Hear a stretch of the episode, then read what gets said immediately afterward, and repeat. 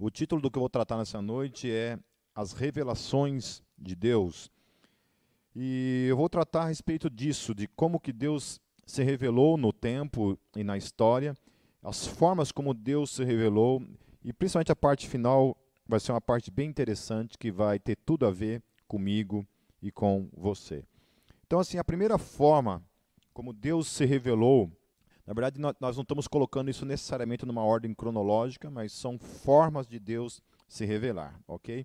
Porque ainda Deus continua se revelando dessas maneiras, mas são apenas formas, então o que eu vou falar não é necessariamente uma ordem cronológica, tá?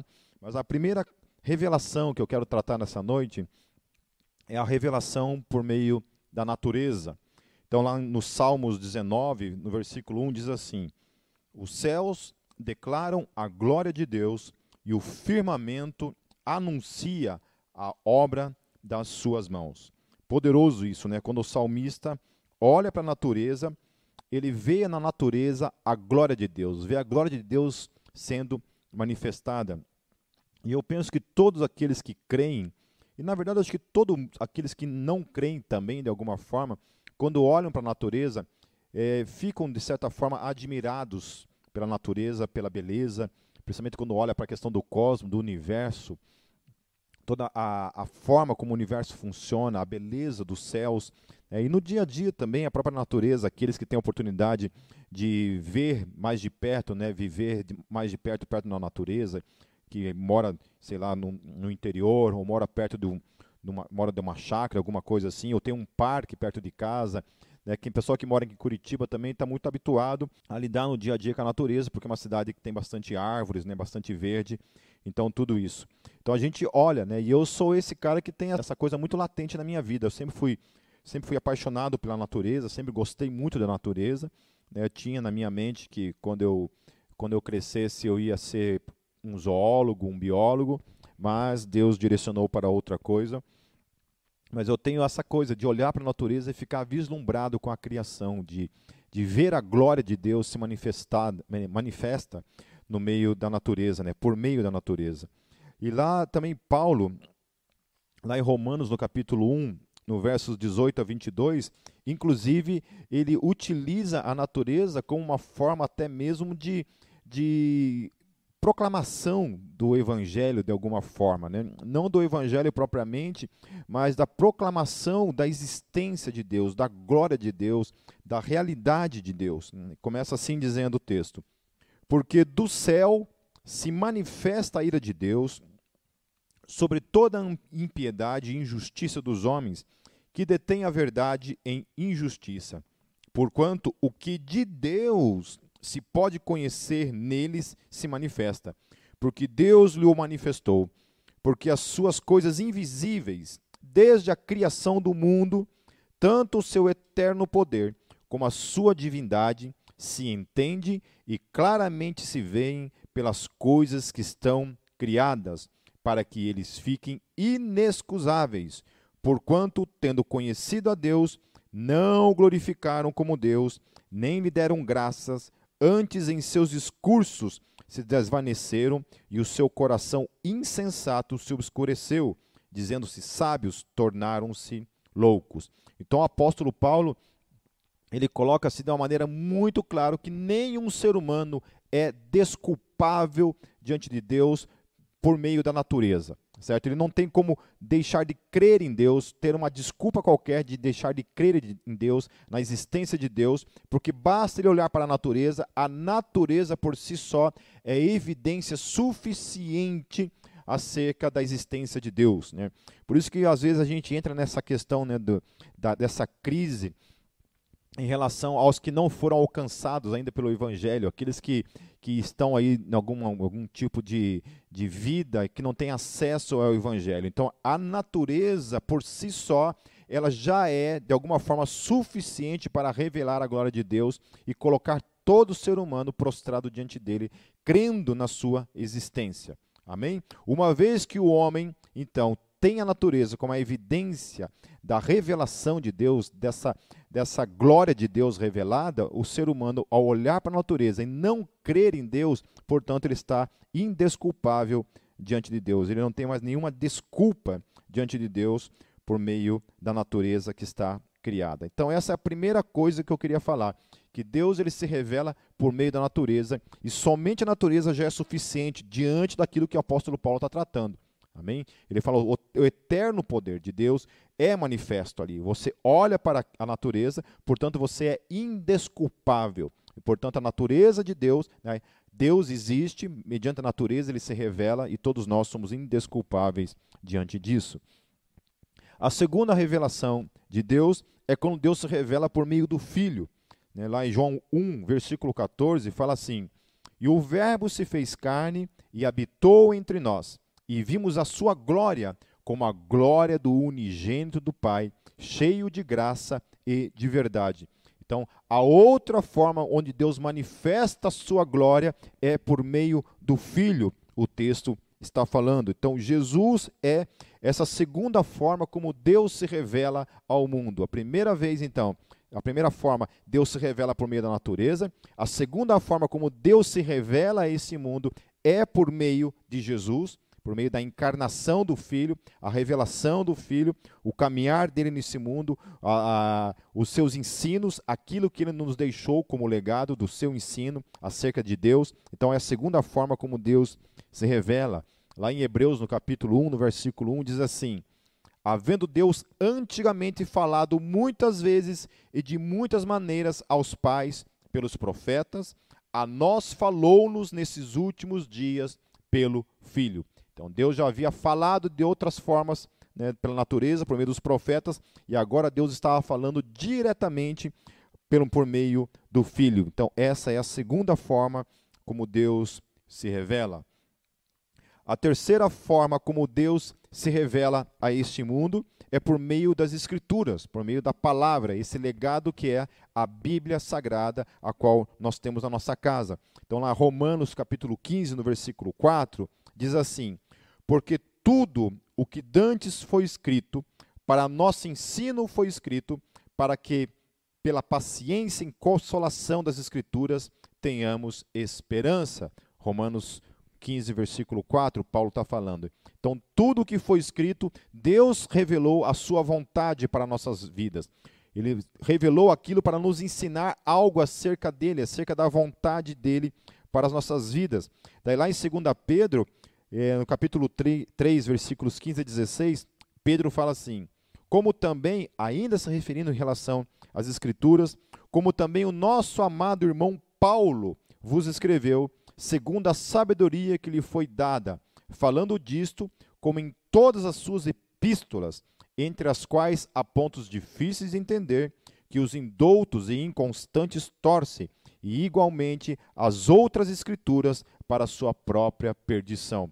É poderoso aqui porque Pedro ele coloca os escritos de Paulo ao lado das demais escrituras. Então ele está dizendo assim: olha, que vocês têm que dar ouvido à sabedoria que, que Paulo recebeu na parte de Deus por meio dos seus escritos que ele trouxe para nossas vidas, por meio das suas cartas, das suas epístolas, ele está falando, né, que são questões assim difíceis de entender, que alguns olham para essas, essas cartas e, e distorcem o ensino de Paulo, e ele coloca esses ensinos de Paulo ao lado das demais escrituras. Então ele coloca isso, as demais escrituras, né? ou seja, Paulo, os escritos de Paulo também têm o mesmo peso que as demais que as demais escrituras. Portanto, também Deus se revela por meio dos quatro evangelhos, Deus se revela por meio dos demais livros do Novo Testamento, especialmente as cartas né, de Paulo, de Pedro, de Tiago, de Judas, o livro do Apocalipse e por aí segue.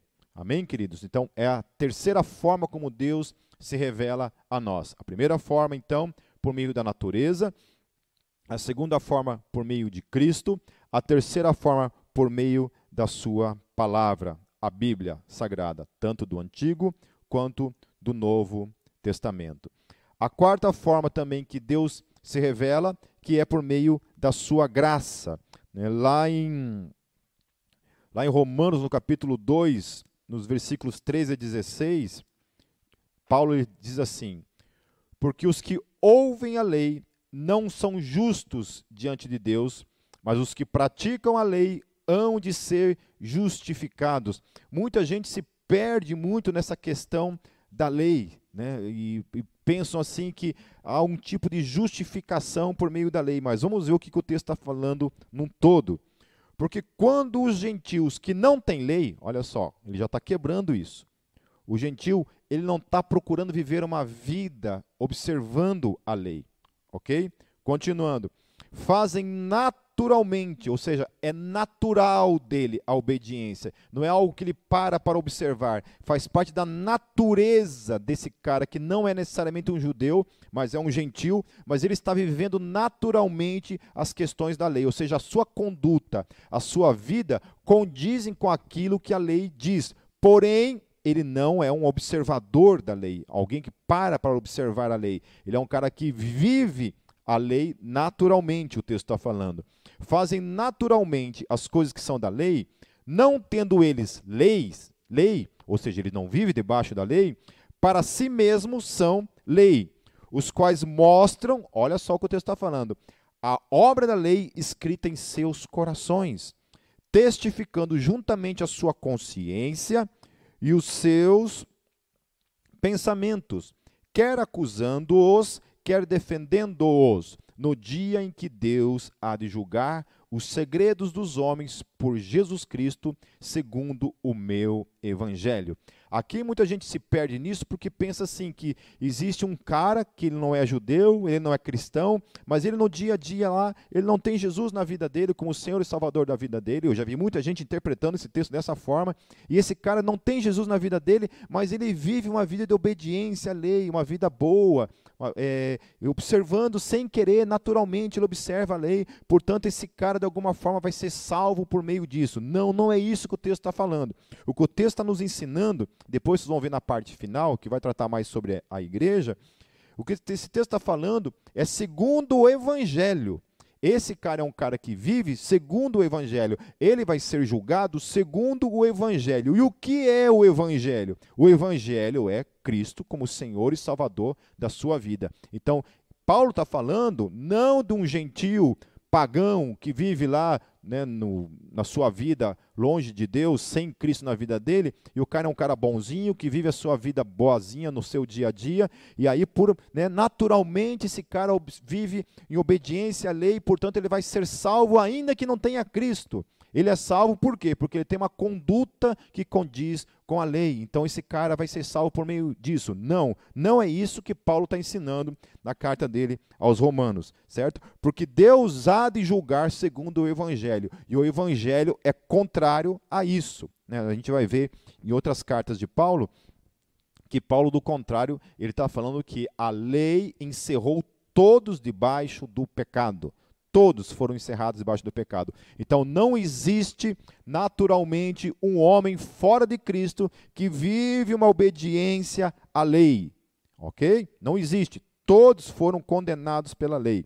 Se vive naturalmente pela lei, é, em observância à lei, naturalmente, sem parar para observar a lei, isso se deve à presença do Espírito Santo na vida dele. Ou seja, é necessário que essa pessoa viva pelo Espírito. Amém? Mas o que Deus está revelando então aqui, por meio dessa, dessa palavra, é a sua graça. Amém?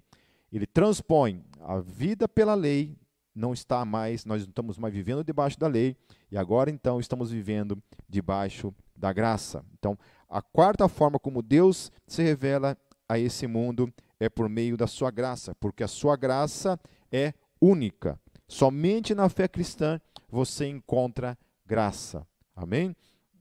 Eu já contei várias vezes aí aquela história que onde C.S. Lewis está é, participando do encontro né, a respeito de comparações de religiões e os, os teólogos ali reunidos estão discutindo para saber é, o que existe no cristianismo que difere de todas as demais religiões na questão doutrinal na questão doutrinária. E aí eles começam a fazer essa comparação tal, e procuram ver questões da ressurreição, outras religiões também afirmavam a, haver ressurreição, e vai falando sobre outros aspectos ali, que em outras religiões também, né, de alguma forma, também afirmavam coisas semelhantes àquilo que é a fé cristã.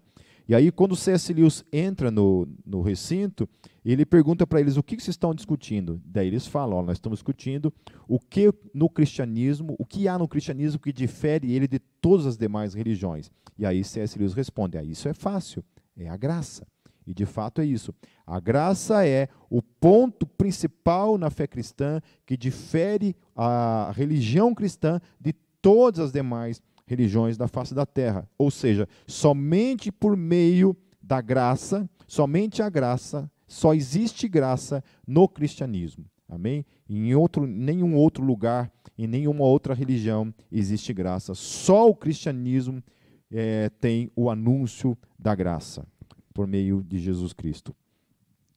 E a quinta e última coisa, né? Estão pensando assim, nossa, mas foi rapidinho, o Pipe já vai encerrar. Falei, não, não é isso, porque o quinto ponto era o ponto que eu queria deixar mais é, enfático né, e tratar de modo um pouco mais detalhado, que é a questão da revelação de Deus. Então, primeiro, por meio da natureza, segundo, por meio de Cristo, terceiro, por meio das Escrituras, Quarto, por meio da sua graça única, que difere de todas as demais religiões da face da terra.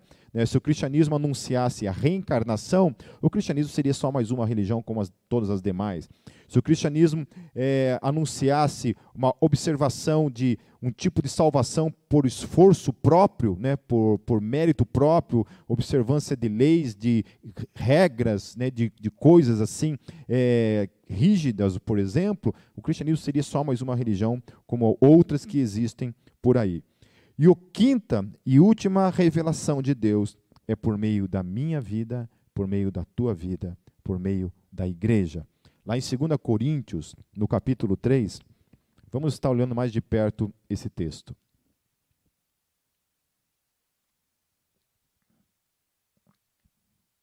Esse eu quero que vocês abram e que vocês me acompanhem. 2 Coríntios, capítulo 3, a partir do versículo 1.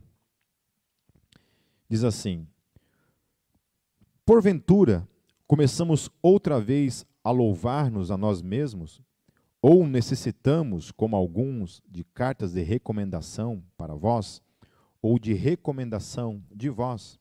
E aí o apóstolo Paulo vai dizer: Vós sois a nossa carta, escrita em nossos corações, conhecida e lida por todos os homens.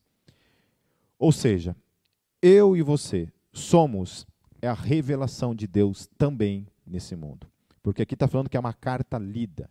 As pessoas vão ver Deus revelado nesse mundo também por meio da minha e da tua vida, por meio da minha conduta e da tua conduta, por meio do meu testemunho e do teu testemunho, por meio da minha vida cheia de Deus e por meio da sua vida cheia de Deus. Também é a forma como Deus se revela ao mundo. Por isso que Jesus, na, na palavra, ele diz: e verdadeiramente sereis meus discípulos se vos amardes uns aos outros. Amém? O mundo vai olhar para nossas vidas e eles vão perceber a existência de Deus também por meio da vida de todo o cristão, de todo aquele que confessa Jesus como Senhor da sua vida. E aí no versículo 3 ele continua dizendo assim: Porque já é manifesto que vós sois a carta de Cristo, ministrada por nós e escrita não com tinta, mas com o Espírito do Deus vivo, não em tábuas de pedra, mas na, nas tábuas de carne do coração. Então agora as Escrituras, a revelação de Deus não está mais revelada somente nas tábuas de pedra. Aqui Paulo está falando da lei, né, não necessariamente do Novo Testamento, mas está falando da lei, do decálogo. Ele está falando assim que aquilo foi revelado em tábuas de pedra. Agora a revelação de Deus se dá por meio de algo vivo, de algo que caminha, de algo que fala, de algo que olha, de algo que sente, de algo que ouve, de algo que se relaciona com esse mundo. Não é algo frio, uma pedra, uma escrita somente. Amém? Claro que isso tem o seu valor, tem o seu valor devido, está lá no seu lugar, porém agora a revelação de Deus se dá por meio da minha e da tua vida no dia a dia. É assim que Deus se revela ao mundo, por meio da minha e da tua vida, Por isso a importância, meus queridos, de uma busca de santificação, de um bom testemunho, né, no cuidado no dia a dia, no nosso caminhar no dia a dia. Por isso que nós devemos ter todo esse cuidado, não somente nesse sentido de regra, de observar regras. Né? Até uma vez um, um, um amigo pregou na Gólgota, bem no comecinho, e ele falou assim que, ah, você tem que, ele estava questionando essa questão, ah, você tem que tomar cuidado com o teu testemunho, né? Quando na verdade o nosso testemunho tinha que ser a nossa vida normal. Nós não, não deveríamos nos preocupar em dar bom testemunho, porque o nosso testemunho é a nossa caminhada diária, é normal. A nossa vida é o nosso testemunho. No dia a dia, esse é o nosso testemunho. Então, nós, aquela, tem aquela velha frase, ah, cuidado para não dar mau testemunho, né? não dar mau testemunho. A gente entende isso, mas nós não, não deveríamos ficar preocupados em dar mau testemunho. O nosso testemunho diário deveria ser a nossa única preocupação, somente ser cheios de Deus, caminhar com Deus, estarmos cheios da presença do Espírito de Deus, que é isso que o texto está falando. Né? As escrituras não estão mais sendo escritas em tábuas de pedra, em papel. Agora está sendo escrito numa relação viva com o Deus vivo, sendo reveladas essas cartas vivas que somos nós, reveladas ao mundo por meio da nossa vida diária, nessa revelação de Deus no dia a dia, que se revela ao mundo por meio de nós. Então as pessoas vão olhar para a minha vida e para a tua vida e vão perceber que Deus é algo real Deus é algo verdadeiro, não é uma teoria, não é um blá blá blá, não é um mimimi. Deus é uma, algo vivo, presente na minha e na tua vida, que se revela a esse mundo por meio da minha e da tua vida também. Amém? Em nome de Jesus, certo? Antes que alguém entenda que eu estou querendo dizer, ah, então vamos jogar a Bíblia fora, a lei não serve para mais nada. Não é isso que eu estou dizendo. Mas estou dizendo que agora Deus está querendo usar a minha vida para revelar-se a esse mundo é, no versículo 4, e é por Cristo que temos tal confiança em Deus.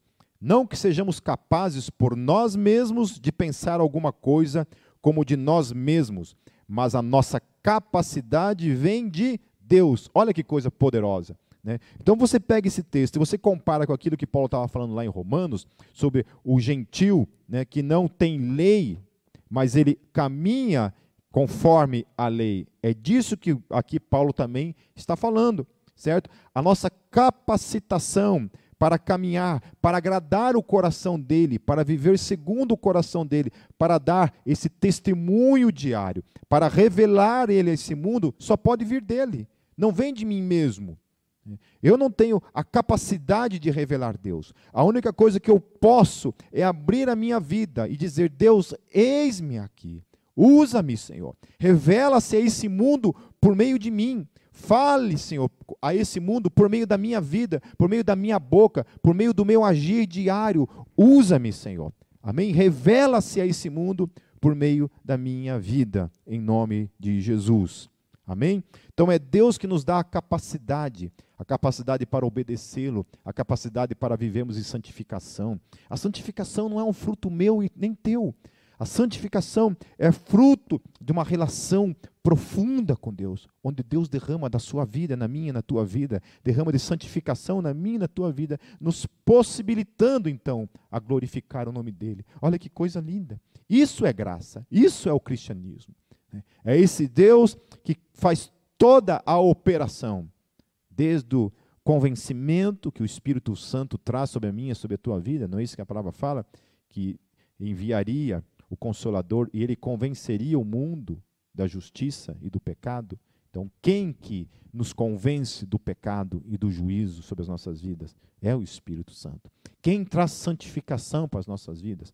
É o Espírito Santo. Quem nos capacita a viver diariamente segundo a vontade dele? É o Espírito Santo. Por isso é poderosamente importante que eu e você tenhamos uma relação com Deus diária, de busca diária de enchimento do Espírito Santo dele todos os dias das nossas vidas. Amém? Todos os dias das nossas vidas. Para assim nós podemos revelar Deus a esse mundo. Amém? Amém, meus queridos? Busque Deus profundamente. Seja cheio do Espírito Santo. Seja cheio do Espírito Santo. Seja cheio do Espírito Santo. E Deus vai se revelar a esse mundo por meio da tua vida.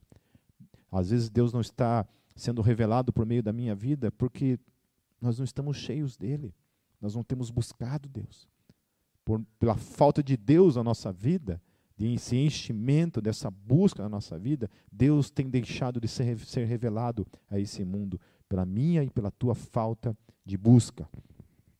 No versículo 6, o qual nos fez também capazes de ser ministros de um novo testamento, não da letra, mas do espírito, aleluia. Porque a letra mata, mas o espírito vivifica, aleluia. Então Deus nos deu essa capacidade de nós sermos ministros de um novo testamento. Agora não é mais um testamento escrito em tábuas de pedra, agora um testamento vivo novamente falando. Testamento vivo, amém? Que vem do Espírito, aqui, ó, que está aqui. Agora o Evangelho é vivo em mim e em você. Nós temos a palavra para onde nós olhamos, onde nós aprendemos acerca de Deus, onde Deus se revelou também por meio da sua palavra, e agora essa palavra, ela entra em nossas vidas, ela se torna carne em nossas vidas, e então essa palavra é revelada a esse mundo por meio da minha e da tua vida, porque nós vivemos a palavra. A palavra não é somente letra, ela não é somente algo que está escrito ali, mas ele é real, ele é vivo, ela é viva em mim e em você. Amém, meus queridos? Por isso a importância de viver uma vida de santificação diária, de busca, sabe? Todos nós temos nossos problemas, nossas inclinações, nossos vícios, nossos pecadinhos de estimação, que só podem ser arrancados das nossas vidas. Nós só podemos provar libertação real, verdadeira nas nossas vidas, por meio do Espírito de Deus. Aonde há o Espírito de Deus, aonde habita o Espírito de Deus, ali há liberdade. Muita gente olha para esse texto e pensa que liberdade é no sentido de liberdade para pular, liberdade para cantar. Né? A gente, na época da, da igreja presbiteriana ainda, muitos amigos pentecostais falavam isso, né? Onde o Espírito de Deus há a liberdade. Então você acha que é liberdade para pular, liberdade para cantar, pensando que é sobre isso que está falando. Não. Aonde há o Espírito de Deus, a liberdade, a liberdade verdadeira, real, viva, onde nós somos livres. Claro que podemos ser livres para dançar, ser livres para pular, para cantar, para gritar. Amém? Podemos também, isso também é liberdade, mas é uma liberdade muito mais interior uma liberdade dos vícios, uma liberdade das inclinações. E isso só é possível por meio do Espírito Santo de Deus na minha e na tua vida. E Deus quer se revelar a esse mundo.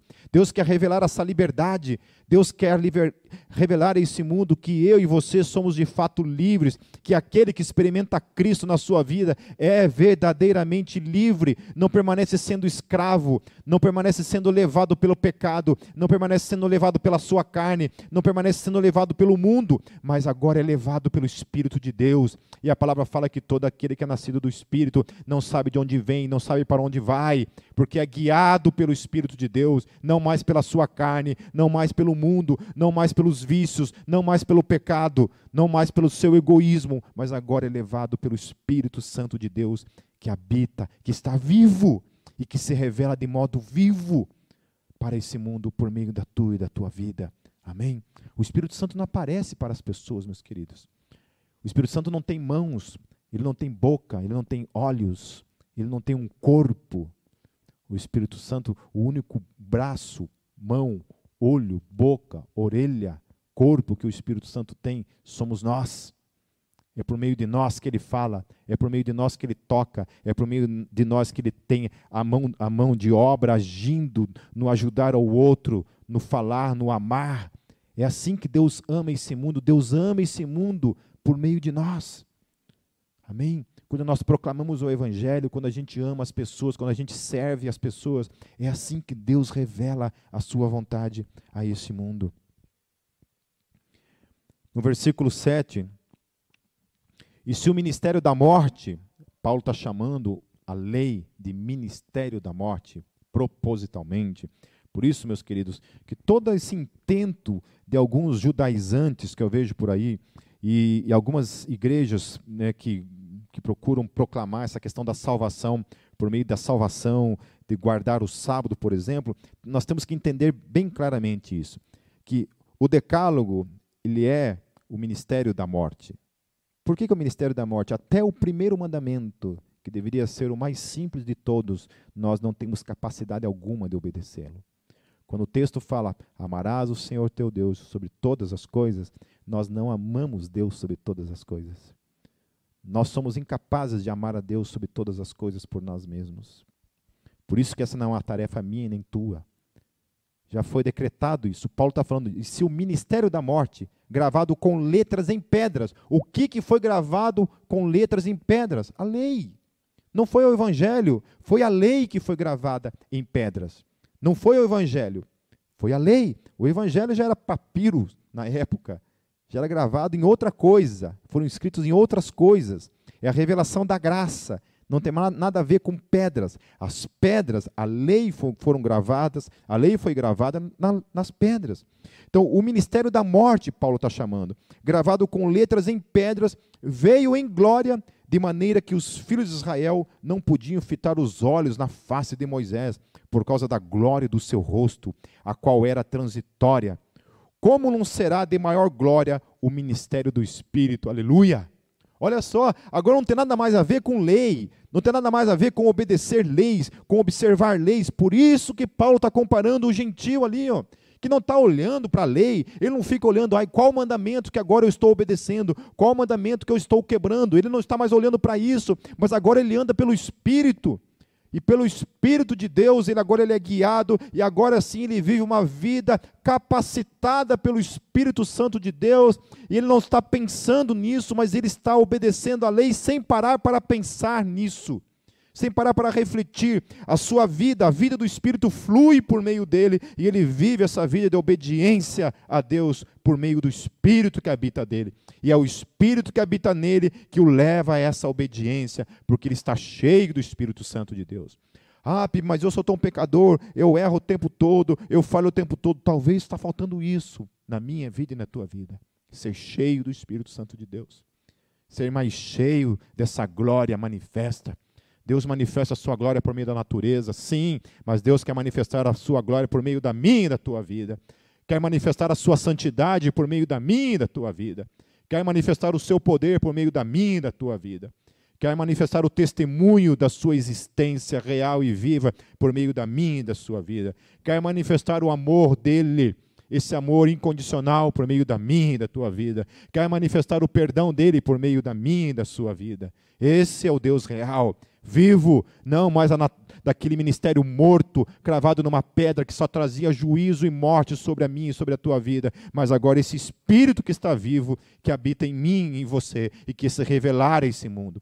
Deus quer se revelar a esse mundo por meio do ministério do Espírito que age por meio da minha e da sua vida. Aleluia. No versículo 9, porque se o ministério da condenação foi glorioso, muito mais excederá em glória o ministério da justiça. Porque também o que foi glorificado nesta parte não foi glorificado por causa dessa excelente glória. Porque se o que era transitório foi para a glória, muito mais é em glória o que permanece.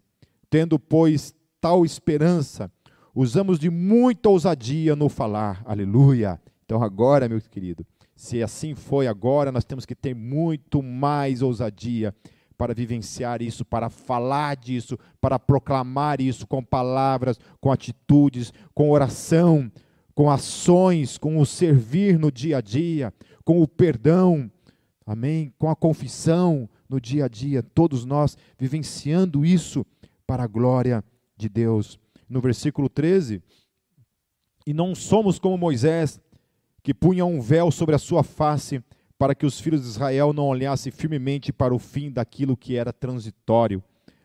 Transitório, ou seja, a lei serviu para um momento, ela foi algo transitório, ela serviu para um propósito: condenar todos nós, trazer o seu juízo sobre todos nós. A lei ainda está lá, manifestando o caráter de Deus, e principalmente para mim e para você, o quanto eu e você somos incapazes de obedecê-la.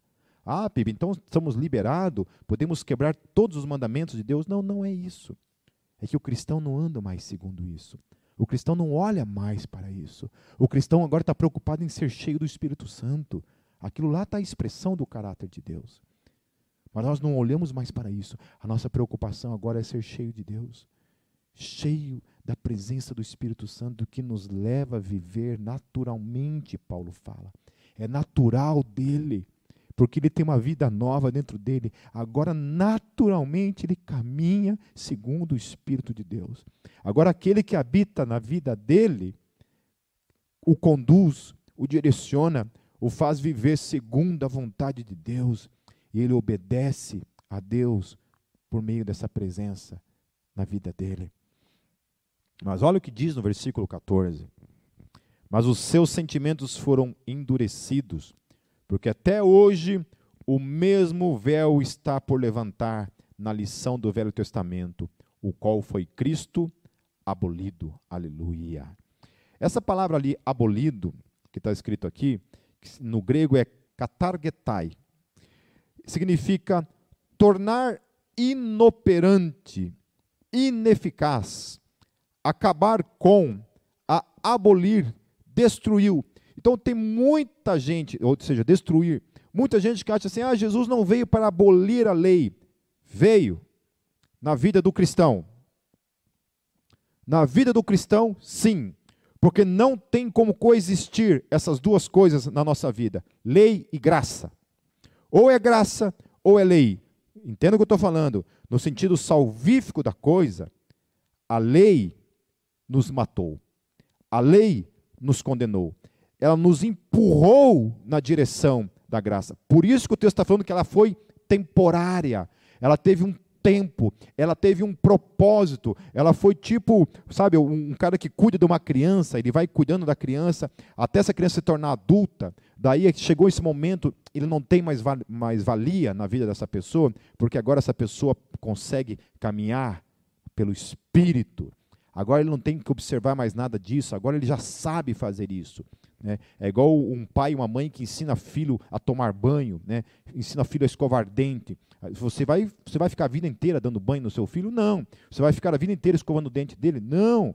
Então você ensina para ele as coisas erradas. Aí chega um momento em que ele sabe sozinho, ele caminha sozinho. Então a lei, na verdade, empurrou todos nós para a graça. A graça. Ela nos ensinou o seguinte, querido, não adianta. Se você caminhar, tentar caminhar por esse momento, por esse ponto, e você errar em um ponto, você se torna condenável por toda a lei. Toda a lei. Ou seja, a lei ela foi temporária. Ela serviu para um propósito, para nos encaminhar na direção de Deus. Então, katargetai significa abolir. Então, para o cristão, de fato, a lei foi abolida. Nós não caminhamos mais para ela, certo? Então, assim, discuta com o texto, tá certo? E não saia por aí, ah, o Pipe está falando que Jesus aboliu a lei. Sim, na vida do cristão, sim. Na vida do cristão, o cristão não vive mais debaixo da lei, ou vive. Hum? Não é isso que Paulo fala em, em, outros textos? Que nós não vivemos mais debaixo da lei? Hum? E que se você tentar se colocar debaixo dela, você se torna condenável se você pecar em algum ponto. Ou nós vivemos pela lei, ou nós vivemos pela graça.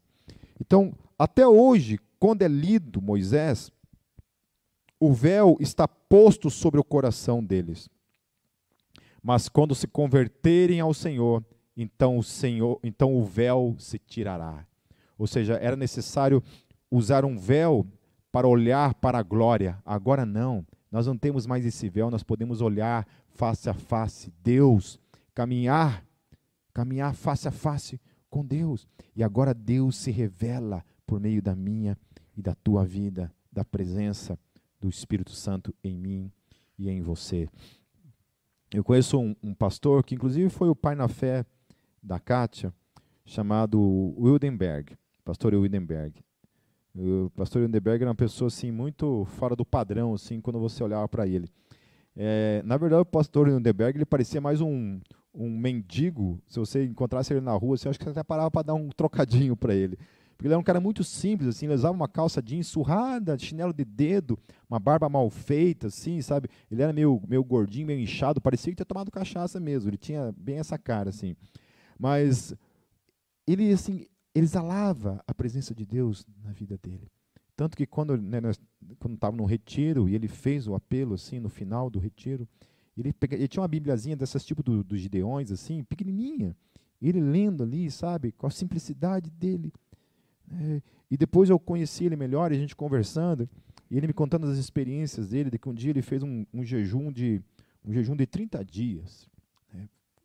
Separou um tempo para estar na presença de Deus e se dedicou durante 30 dias de jejum e oração. É, e ele falou que depois que ele saiu desse período de jejum e oração, ele caminhava nas ruas e algumas pessoas caíam endemoniadas nas ruas por causa da presença de Deus na vida dele. Ou seja, o poder de Deus, a glória de Deus, a presença de Deus estava se revelando a esse mundo por meio do pastor Wildenberg. Eu já tive experiências muito semelhantes a essa no meu período ainda em Foz do Iguaçu, ou mesmo aqui na Gólgota, em, em alguns momentos. E a gente deveria, talvez, sabe, olhar para esse tipo de coisa não mais como saudade. Ah, eu vivi aquilo.